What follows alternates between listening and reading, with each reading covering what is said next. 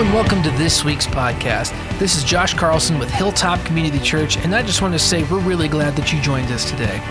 If you're new to the church, make sure to visit us online at hilltopchurchnv.com and fill out one of the online connection cards. We'd love to get connected with you and just say hello. While you're there, you can also find out more information about the church, get connected in Bible studies, submit prayer requests, and even find other sermons on the website as well. Now, make sure that you have your coffee, have your Bible, and your notepad ready to go because we're about to get started with today's message. Uh, this morning, we're, we're going to be in Hebrews chapter 9, looking at verses 1 through 14. And. Uh, titled this one The Open Door. I, I, don't know if you've ever worked with a boss or somebody and they said that they had an open door policy. Um, I remember I had one guy, he had an open door policy. The problem is he was never there. Um, and then uh, I had an employee that I, I told him that we had an open door policy, or at least until we changed the locks. But. Uh, when you think about an, an open door policy w- with God, do you think He has one with you? Uh, based upon what? Does God have an open door policy with, with everyone? And based upon what? Uh, and, and as we look at the passage today, what we're going to see here in Hebrews chapter 9 is a description of the tabernacle, the Old Testament place where uh, the worship of God and his presence uh, took place. And so I don't know if you immediately can kind of envision the tabernacle or not, but I have a video that'll kind of maybe help you picture what's going on there. The Tabernacle. In Exodus 25, 8 through 9, God spoke to Moses, saying, Make a sanctuary for me, and I will dwell in the midst of them, according to all that I show you, the pattern of the tabernacle and the pattern of all its equipment. And so you will do.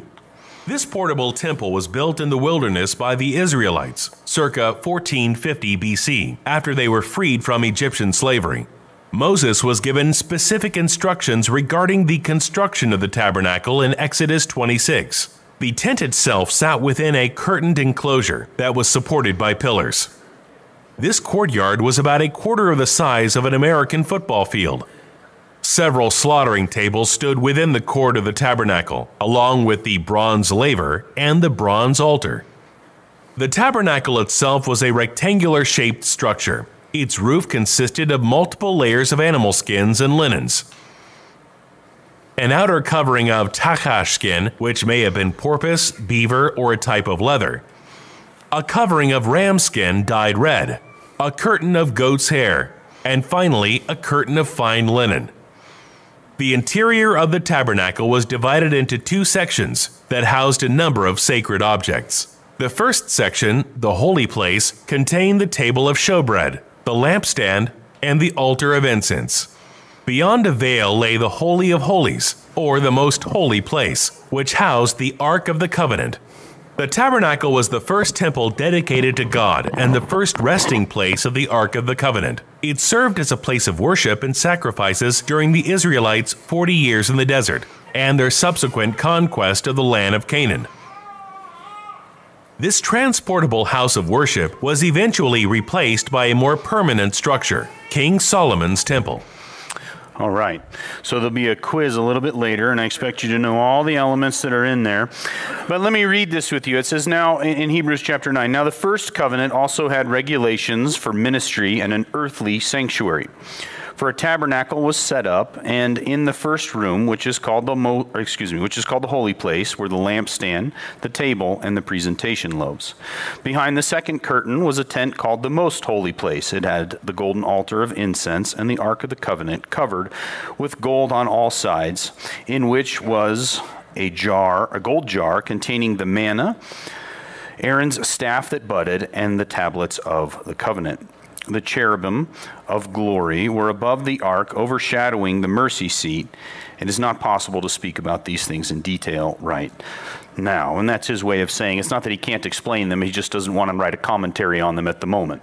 Um, I'll give you a little bit of an overview of what's within here, okay? And so you have the different curtains that he talked about, and uh, within it there's that outer veil, and then you get into the holy place and you have the table of showbread. There were 12 loaves of bread that were there that could only be eaten by the Levites, and the 12 loaves loaves represented the 12 tribes. And, and, and when you go through this, what you're going to see is that the elements that are in it, they're all very highly relational. This is kind of God's way of saying is he, he would like to have a meal with the 12 tribes, right? Uh, it's his way of saying he, he's willing to break bread with them. He's willing to, to be a friend to them.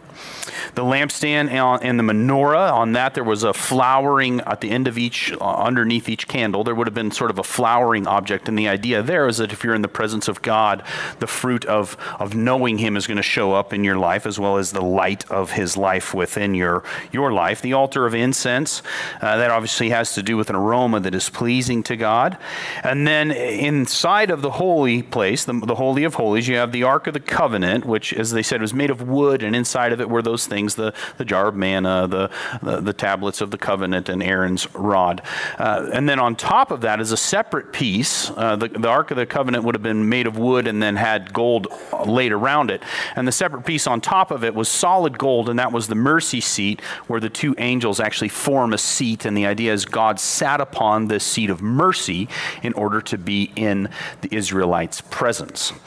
And so all of these things are very, very relational. How, how can we have relationship with God, especially when He is holy? And kind of what gets revealed within that is if you and I want to have relationship with God, His mercy is very, very important. I'm going to show you one more video that will maybe hopefully help you contextualize the, the spiritual elements that are going on here. So if you want to hit that one, go for it.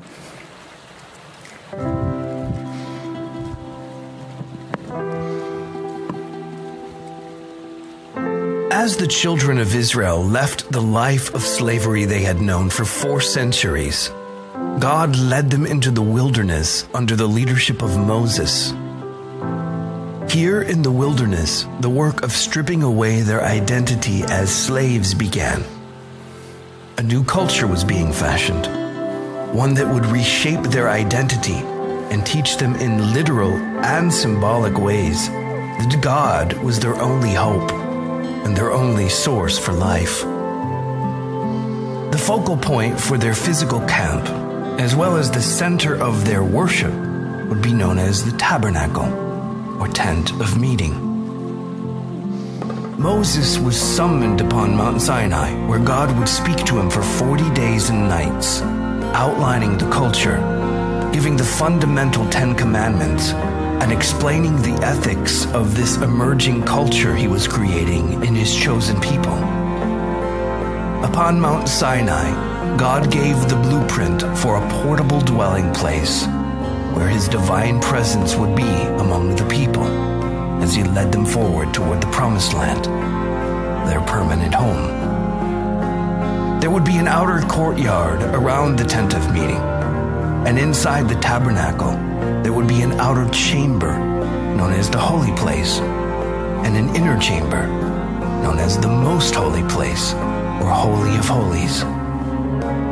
Here in the Holy of Holies, the Ark of the Covenant would dwell, and the very presence of God would descend and be among the people. The tabernacle would occupy the center of the multitude, a million or more strong, surrounded by the Levites who were set aside to care for it and lead the people in the worship of Yahweh. The tabernacle accompanied the children of Israel through all their wanderings in the wilderness as an ever present reminder of who they were and who they were becoming. It crossed the Jordan River with them into the Promised Land and eventually found a more permanent home in Shiloh where the heart of the Israelite worship situated itself for the first three and a half centuries in their new homeland. The tabernacle was the religious heart of the people all the way through the time of the judges. As the time of the kings emerged, the Ark of the Covenant was lost in battle by King Saul, later to be regained but never again to be at Shiloh. Later, King David would bring the Ark of the Covenant to Jerusalem, and his son Solomon would build the first permanent replacement for the tabernacle, the Temple of God. All right, so it kind of helps you visualize. You can see that they've actually made a replica of that, and, and you can, uh, if you wanted to go over there, you could actually visit the replica. But uh, again, you just get the, the picture of the spiritual importance of this. And so the regulations and elements of the earthly tabernacle were made after a pattern of the heavenly tabernacle. Um, and so everything in here is highly relational. We see that there's a, a couple of words that are used here. Um, that in Exodus, he says, You will make a sanctuary for me so that I can dwell among them. Here's these relational terms dwell among them, and make it according to what I show you, the pattern. You see this word pattern is used twice. And so the idea here is that God has a, a heavenly tabernacle, um, and in, in an effort to reach to the people and have relationship with them, he gave Moses a pattern of what that is like and had them build it. Later, they would have a temple like under they mentioned under Solomon that was that was built, and then the Babylonians destroyed that that uh, that temple in 586 BC, and then it wasn't until Herod that another temple was built and then destroyed by the Romans in 70 AD. But that was the center of Jew, Jewish worship, and it was intended to be something that was a pattern of relationship with God, a pattern of being within his presence, a pattern of um, receiving mercy so that, so that we could be forgiven of sin and have relationship with God. And so that's what the author of Hebrews is drawing on as he brings us into this conversation. He's reminding us of this is always how God has interacted with his people. Um, he's found a way for there to be mercy so that their sin could be forgiven, so that he could have relationship with them. And so he goes on. He says, and so we see here that the, the details of the tabernacle in Old Testament worship, when you get into this, like if you were to go read Exodus 25 through 31, you might get a little bit bored um, because it's kind of repetitive and it's all about cubits and the size of things and the shape of things, and it's hard to picture. That's that's why models and pictures are helpful, is because they help us see it. But there's some spiritual lessons that we shouldn't overlook. The first one is that God is holy and we're separated from him because of sin. That was very clear. Uh, the outer the outer court there, uh, within the the fence that sort of surrounded it, there were all the elements of, of sacrifice, and so you had the place where the animal would be the animal would be killed, and then it would be offered to God. You had the the, the, the washing places, and all these different things that were given to them to symbolize the cleansing that needed to happen from sin. Um, and so it's very clear that the barrier requires that sin be atoned for through sacrifice. And the scriptures actually make it clear that it's a, it's a blood sacrifice that atones for sin. Um, very often in the in the worship or the sacrificial system, they would lay a hand on the animal's head and recognize that their sin was being transferred to the animal and that the animal was dying on their behalf for their sins. And these were sins that they knew that they had committed, uh, that they went to confess, repent, and sacrifice so that they could be cleansed and, and be able to go into God's presence and be a, a holy nation for God on the earth. But God initiated the building of the tabernacle, and this demonstrates his desire to relate with and be near his people. He, he, wants to have relationship with us, and he wants to be near to us, and so he initiates the relationship, right? We know that we love because God first loved us, and that's true within the Old Testament system as well. God is the one who's initiating the relationship with his people. And the last point there is that God would make a way for sin to no longer have the final word on whether or not we, we could be near to him.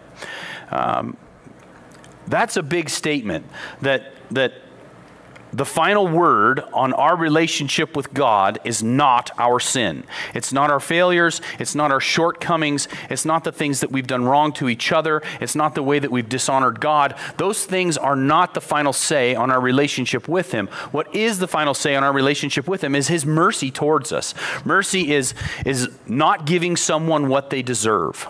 And so within the Old Testament system, they would lay their hand on the animal, the sin was transferred to the animal, and the animal would, took, would take the death that we, are de- we were deserving because of sin. We recognize that within the new covenant, what Christ has done for us is we now, we now place our hand upon the cross and we recognize that our sin is paid for by Jesus Christ. His blood has cleansed us from all of our sin, and we're righteous because of that. That's the good news that has come about because of what Jesus Christ has done for us. But these are some spiritual things that remain true that we want to look after. And then he goes on, he says, With these things prepared like this, the elements of the tabernacle, the priest would enter the first room rep- repeatedly performing their ministry. Over and over and over again, these sacrifices were offered.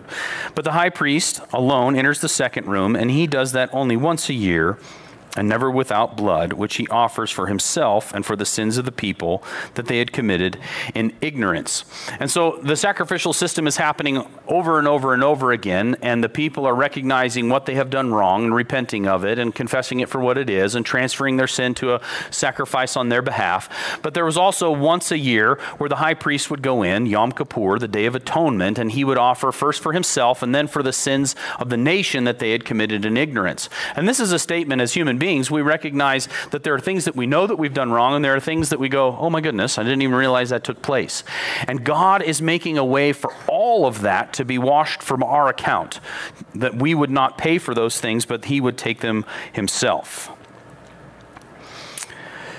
And so it says here in verse 8 the Holy Spirit was making it clear that the way into the most holy place had not yet been disclosed while the first tabernacle was still standing.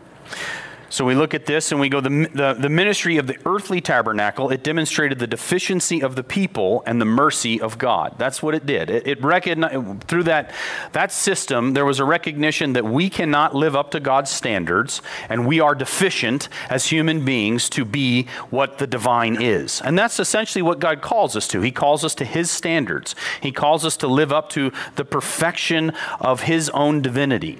And so obviously we're going to fall short of that because of our sin. And so we fall short of that, and instead of God holding us accountable to that measure, in our own ability, the, the sin is washed away. It's taken care of. And that's what the law does. It demonstrates to us that we cannot live up to God's standards. But it also demonstrates to us that the final say is not our sin, but God's mercy. He is willing, more than willing, to be merciful to- towards us, withhold the punishment that we're due, and put it on his own son so that we can be justified and made right. But the Old Testament system was a demonstration of what was to come, not the perfection that was. Does that make sense? The Old Testament was not perfect in and of itself. The Mosaic covenant did not have what it took to make people right, which is what he goes on to say. This is a symbol for the present time, during which gifts and sacrifices are offered that cannot perfect the worshiper's conscience. They are physical res- regulations and only deal with food, drink, and various washings imposed until the time of the new order.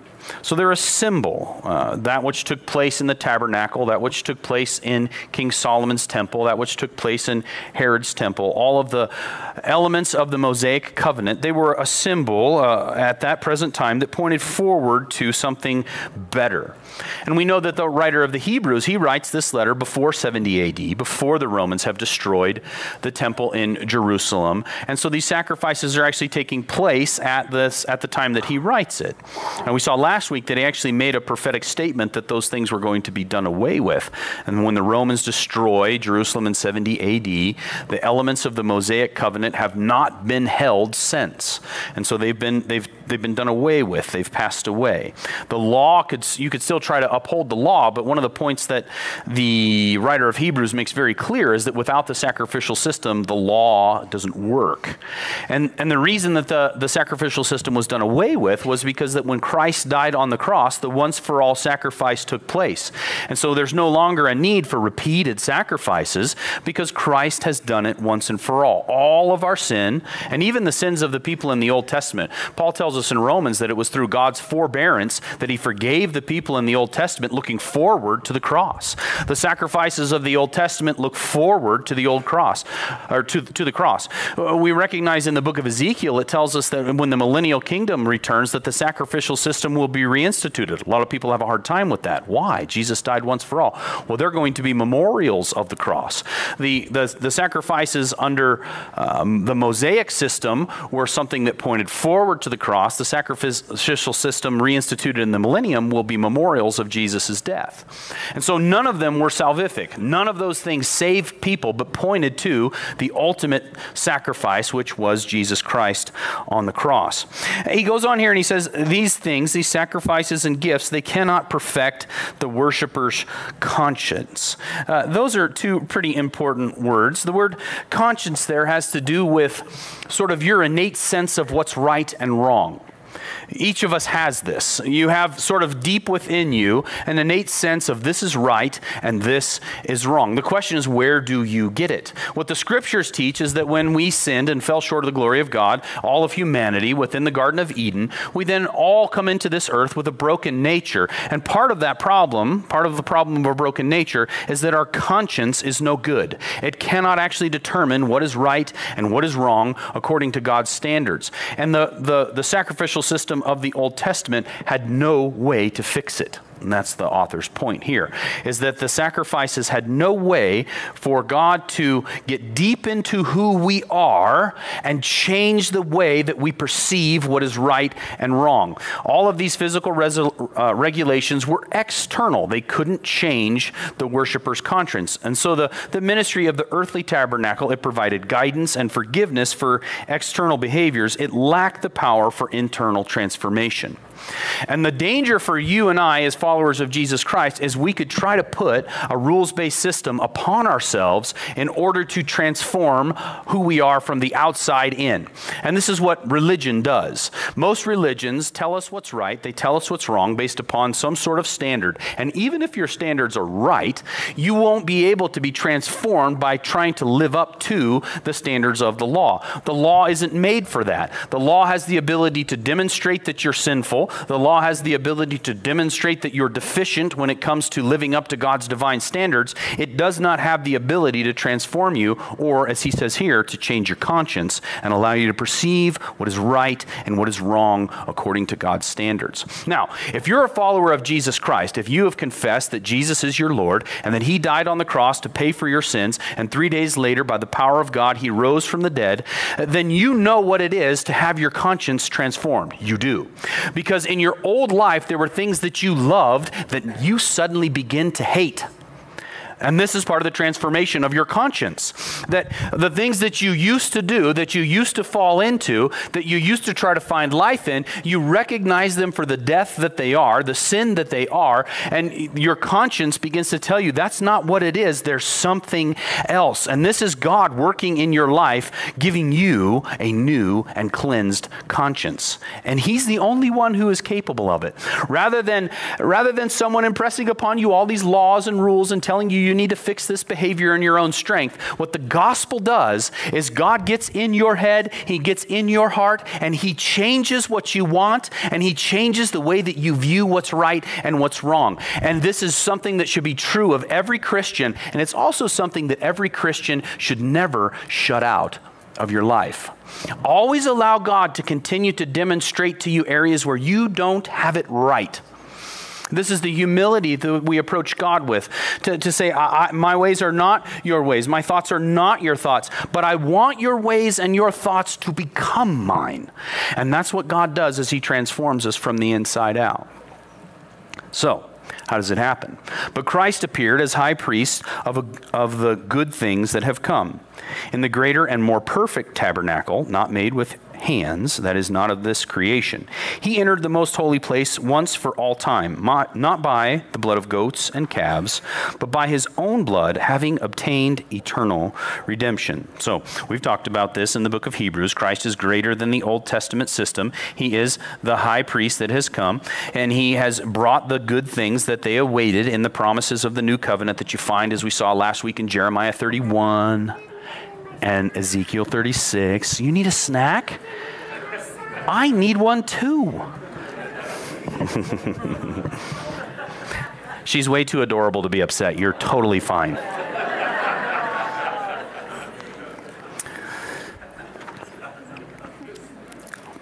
God does that for us, right? He says, take a nap, have a snack, it's going to be okay. So Christ appeared as the high priest, he, as, as the things that we awaited, as we saw last week, Jeremiah 31, Ezekiel chapter 36. These are promises that God made. Christ has come to bring those promises to reality as he shared the, the, the Last Supper, as we call it, as he shared. Uh, the Passover meal with his disciples. He gave them the cup and he said, This is the cup of the new covenant of my blood. And so that's what's going on here is that he gave his own blood his own blood, and through his own blood, not, not of goats and not of calves, no longer these animal sacrifices that pointed forward to the real thing, but what he did for us is he obtained eternal redemption. And that is a remarkable phrase that Jesus Christ gave his blood to obtain for us, to purchase for us what we could not buy on our own, and what he bought for us with his own blood was eternal redemption. Not sacrifices repeatedly over and over and over again, but once for all, eternally, for all time if you're in Jesus Christ. You didn't do anything to be redeemed, you don't do anything to stay redeemed. His blood is completely sufficient for this, and He has saved you once and for all.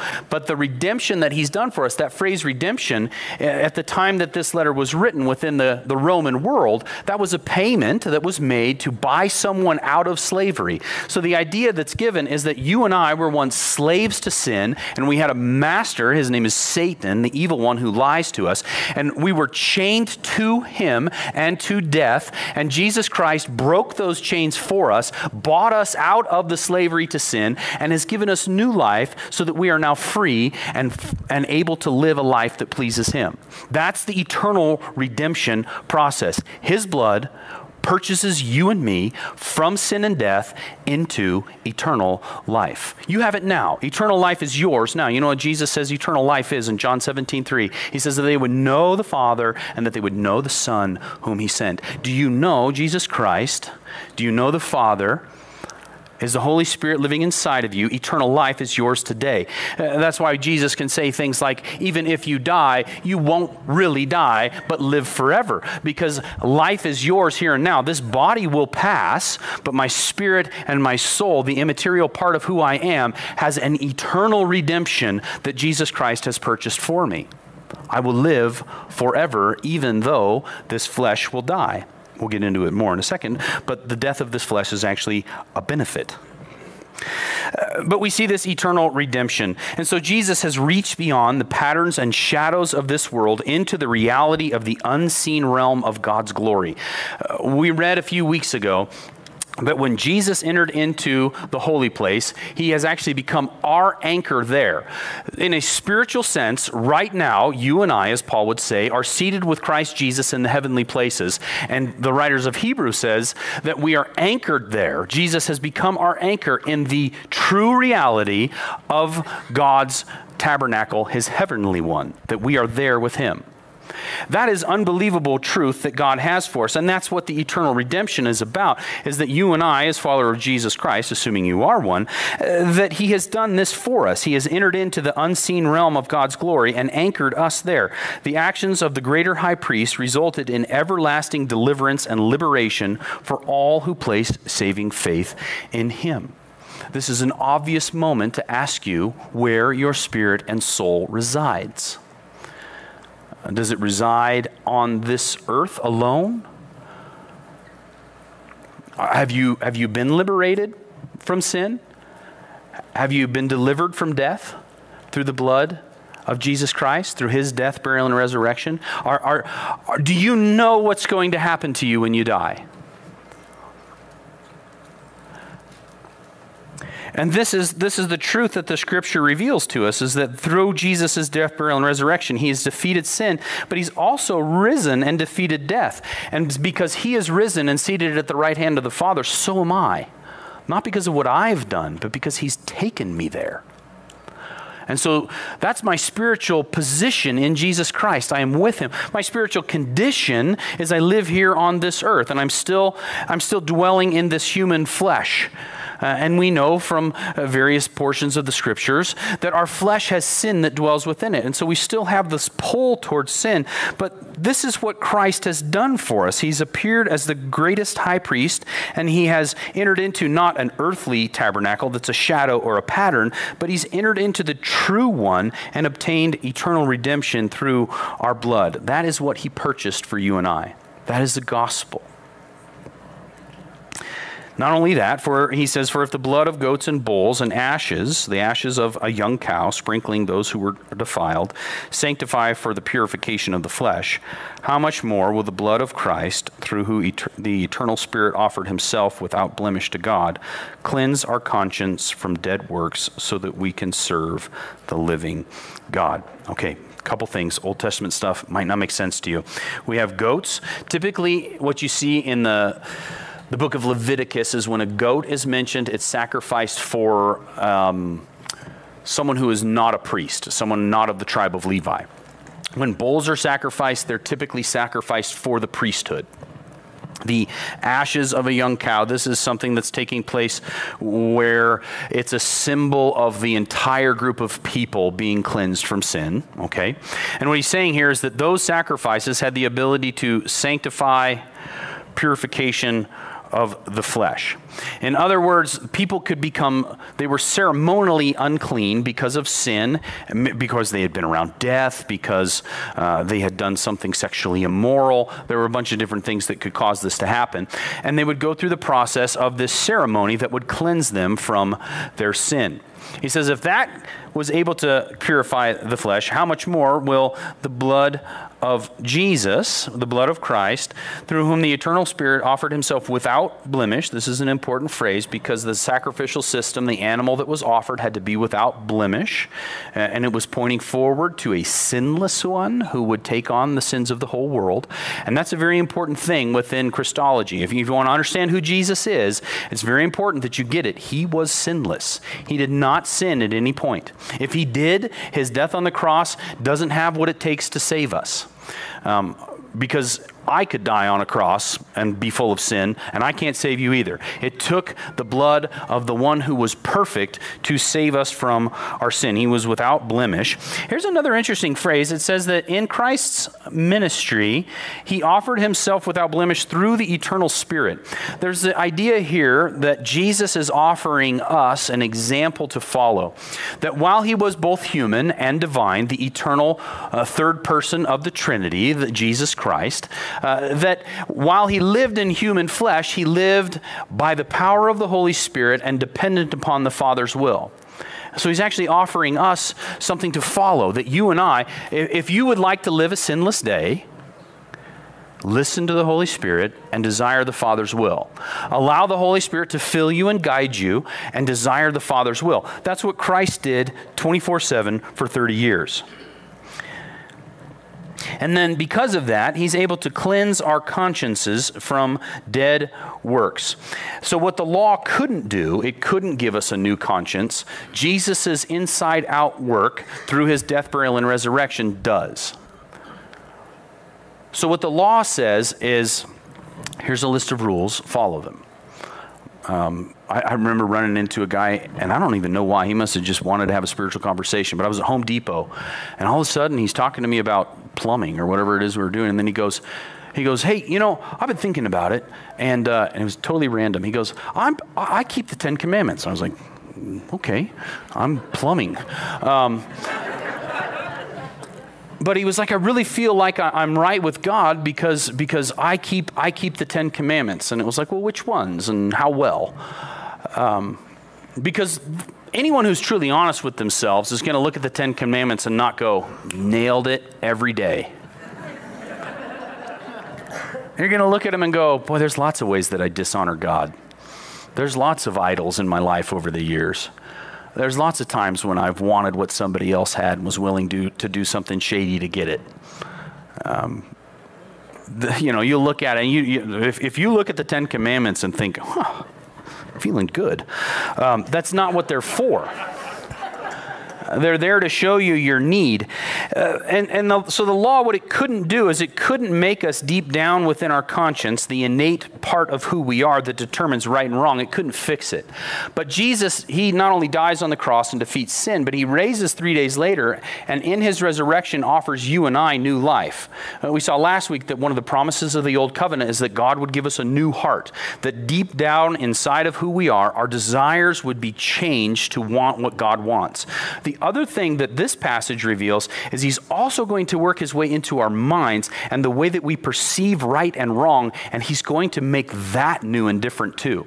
So not only am I going to want what God wants, but I'm going to determine what's right and what's wrong according to what he says is true.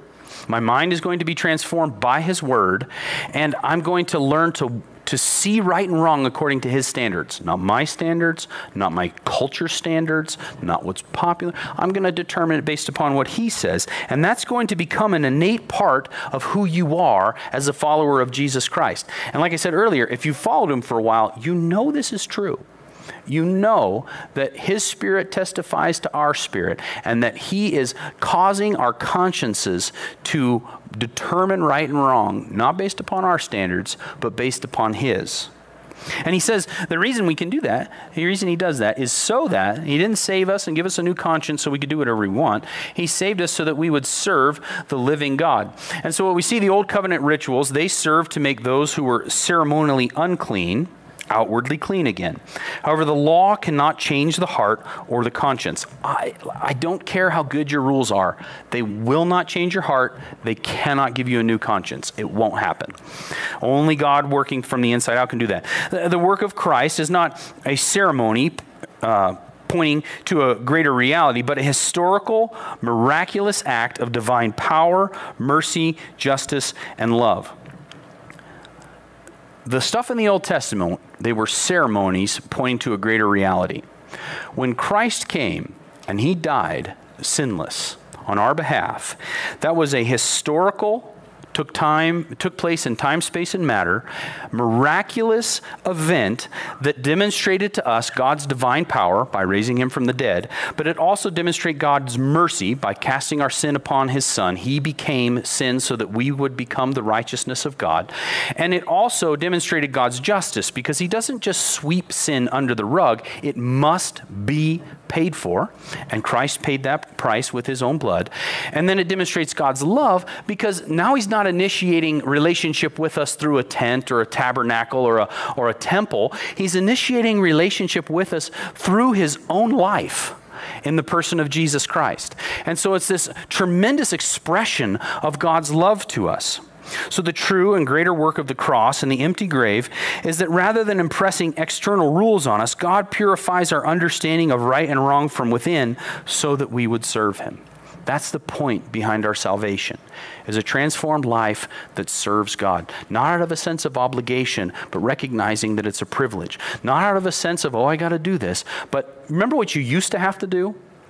You used to have to sin because you were in bondage to it and it had control of your life.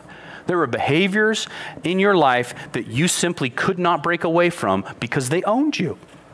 And what God has done is He's freed you from that. And now He says, out of a sense of gratitude and joy, serve me, honor me. And that's what Christ draws us into. And so I can say this as a Christian. If you're a Christian, this is something you should be able to say about yourself. In Christ, I'm forgiven. I'm redeemed, I'm made new, I'm brought near, and I am a temple of the living God. That's 1 Corinthians 3:16. Paul says, "Do you not know that you are a temple of the living God and that the Holy Spirit dwells inside of you?" That's another very amazing statement. The, the, the tabernacle used to be God's hot spot within the holy of holies and one guy got to go in there once a year. Now he says, "Look at you. You have become his temple. The Holy Spirit dwells inside of you and you are now one of his most holy places that he's transforming from the inside out." I am that. I have God's understanding of right and wrong divinely implanted in my conscience. That's what's happened to you if you're a follower of Jesus. He has divinely implanted His understanding, not understanding, His right and wrong in our minds. We have understanding of right and wrong. He is right and wrong. Justice flows from Him. As such, I live with true, the true liberty of knowing God and serving Him with gratitude and joy. This is what Christ has done for us. This is what the author of the book of Hebrews is revealing to us. He's telling those first century Jewish people I recognize that it's not popular to practice Christianity in the Roman world. Uh, they would they'd be perfectly happy with you practicing Judaism or or pantheism or uh, you know polytheism or whatever theism you want to pick as long as you don't trust Jesus. They were fine with that. That sounds like somewhere you live. You can pick any god you want, just not that exclusive one that claims to have all truth and be the only source of life, even though he proved it with his death, burial, and resurrection in time, space, and matter, and had hundreds of eyewitnesses that account to it. You can pick any God but him. And that was what was going on in the Roman world. You could pick any God but Jesus. And that would be socially acceptable. He says, but don't go back to those old ways because they don't have life in them. Don't turn yourself over to the old ways because there's no life in them. The law can't save you. The law can't give you a, a, cleansed conscience. The law can't give you a new heart. The law can't make you righteous. The law can't justify you. I don't know what your story is, but mine was try, try the rules, try them really hard, fail at them pretty good, and give up. That's what I did. Here's all the rules, live up to them, try real hard. I can't do it, I give up. And in my time of giving up, I was like, well, if, if the rules are, are not bringing me life, let's try a lack of rules. That really sucked. And it was when I came back to Christ that I realized that, that it was no longer legalism, follow the rules, and it was no longer license, do whatever you want, but there was this other place where God wanted to give me liberty freedom from sin, freedom from law, and an ability to live out of a sense of gratitude and joy, open handed, wanting to serve Him and, and be transformed from the inside out. Uh, it was just all the burden was taken away. That's why Christ can say, Let me, t- take, up, let me take up the yoke with you because my burden is light. I'm to I'm going to allow you to move forward and be transformed in a way that doesn't crush you. And so it's with gratitude and joy that we serve God. The door, let's see, Jesus Christ, another statement. Jesus Christ, my Lord and Savior, has accomplished for me through his willing sacrifice and the defeat of sin and death. That's what he's done for me. He's defeated sin and death. Furthermore, he has made me new mind, spirit. Uh, one of the other things that, that we have revealed to us within the scriptures is that before we know Jesus Christ as our Lord and Savior, we're actually spiritually dead and we cannot perceive the things of God. But when we come to faith, he, he quickens, he makes our spirit alive, and all of a sudden the scriptures come to life um, sin is obvious for what it is. Right and wrong is obvious for what it is. And all of a sudden, we can, we can spiritually perceive. He gives us a new heart. He changes our soul, that being the way that we process emotions and the choices that we make based upon the emotions that we're experiencing. And so he does all that for us. And he does it so that we can enjoy relationship with him and live in freedom from sin and have a freedom to right living. That's what God's doing for you if you're a follower of Jesus Christ.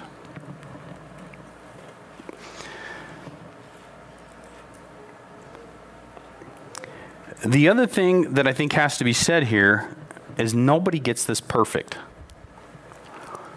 Um, I'm not even sure if I could tell you a day where 24 7 I got it right. I was listening to the Spirit. I was desiring God's will. I was making choices based upon the way the Spirit was leading. I'm not sure if I could tell you I've had a perfect 24 hours. But the amazing thing is, is God's not beating me up about it. He's merciful, He's kind, uh, he's, he's willing to work with us, He's not heavy handed. He's this awesome father uh, that, that is so involved in our lives where he sees all of the errors. He knows them, we know them, and we know he knows them. And instead of beating us up, he coaches us towards making the decision right the next time based upon how the Spirit empowers us in line with His will. It's an amazing relationship. It's so more relaxed than I think most people want to make it. And that doesn't mean lazy. It just means I'm at ease with where God is and where I'm at with Him. And because of that sense of ease, I, I, I, have liberty. I have liberty to, to, to, to serve Him in ways that I probably wouldn't choose ever. I'm, I'm sure I wouldn't choose on my own.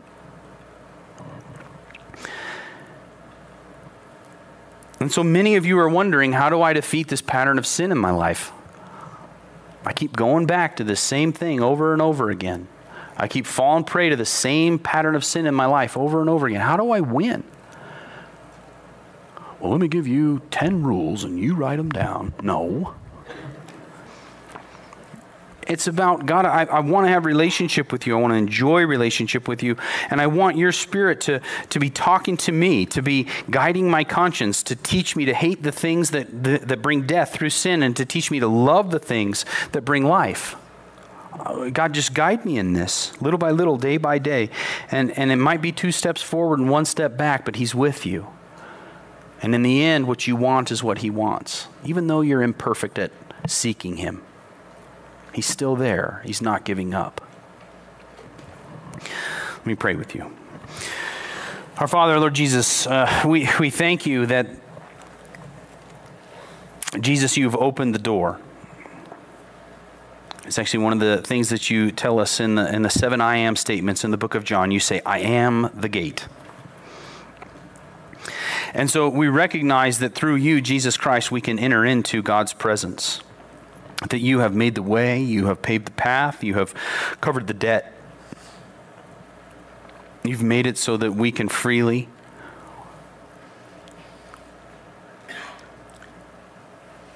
with a sense of gratitude know that you are with us know that you've redeemed us. That the redemption that you have for us, buying us away from sin and into eternal life, is, is forever. Nothing can take it away from us because we didn't earn it in the first place, you did.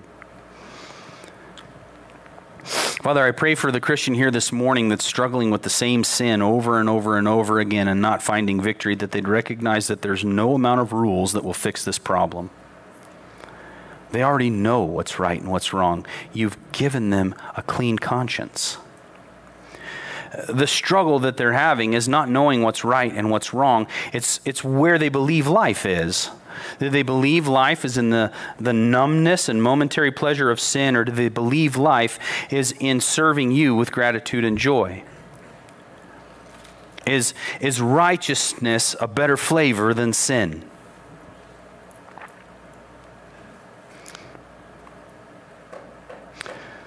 So God transform their desires. And through your Spirit, give them power to overcome what they once were and be who you've made them.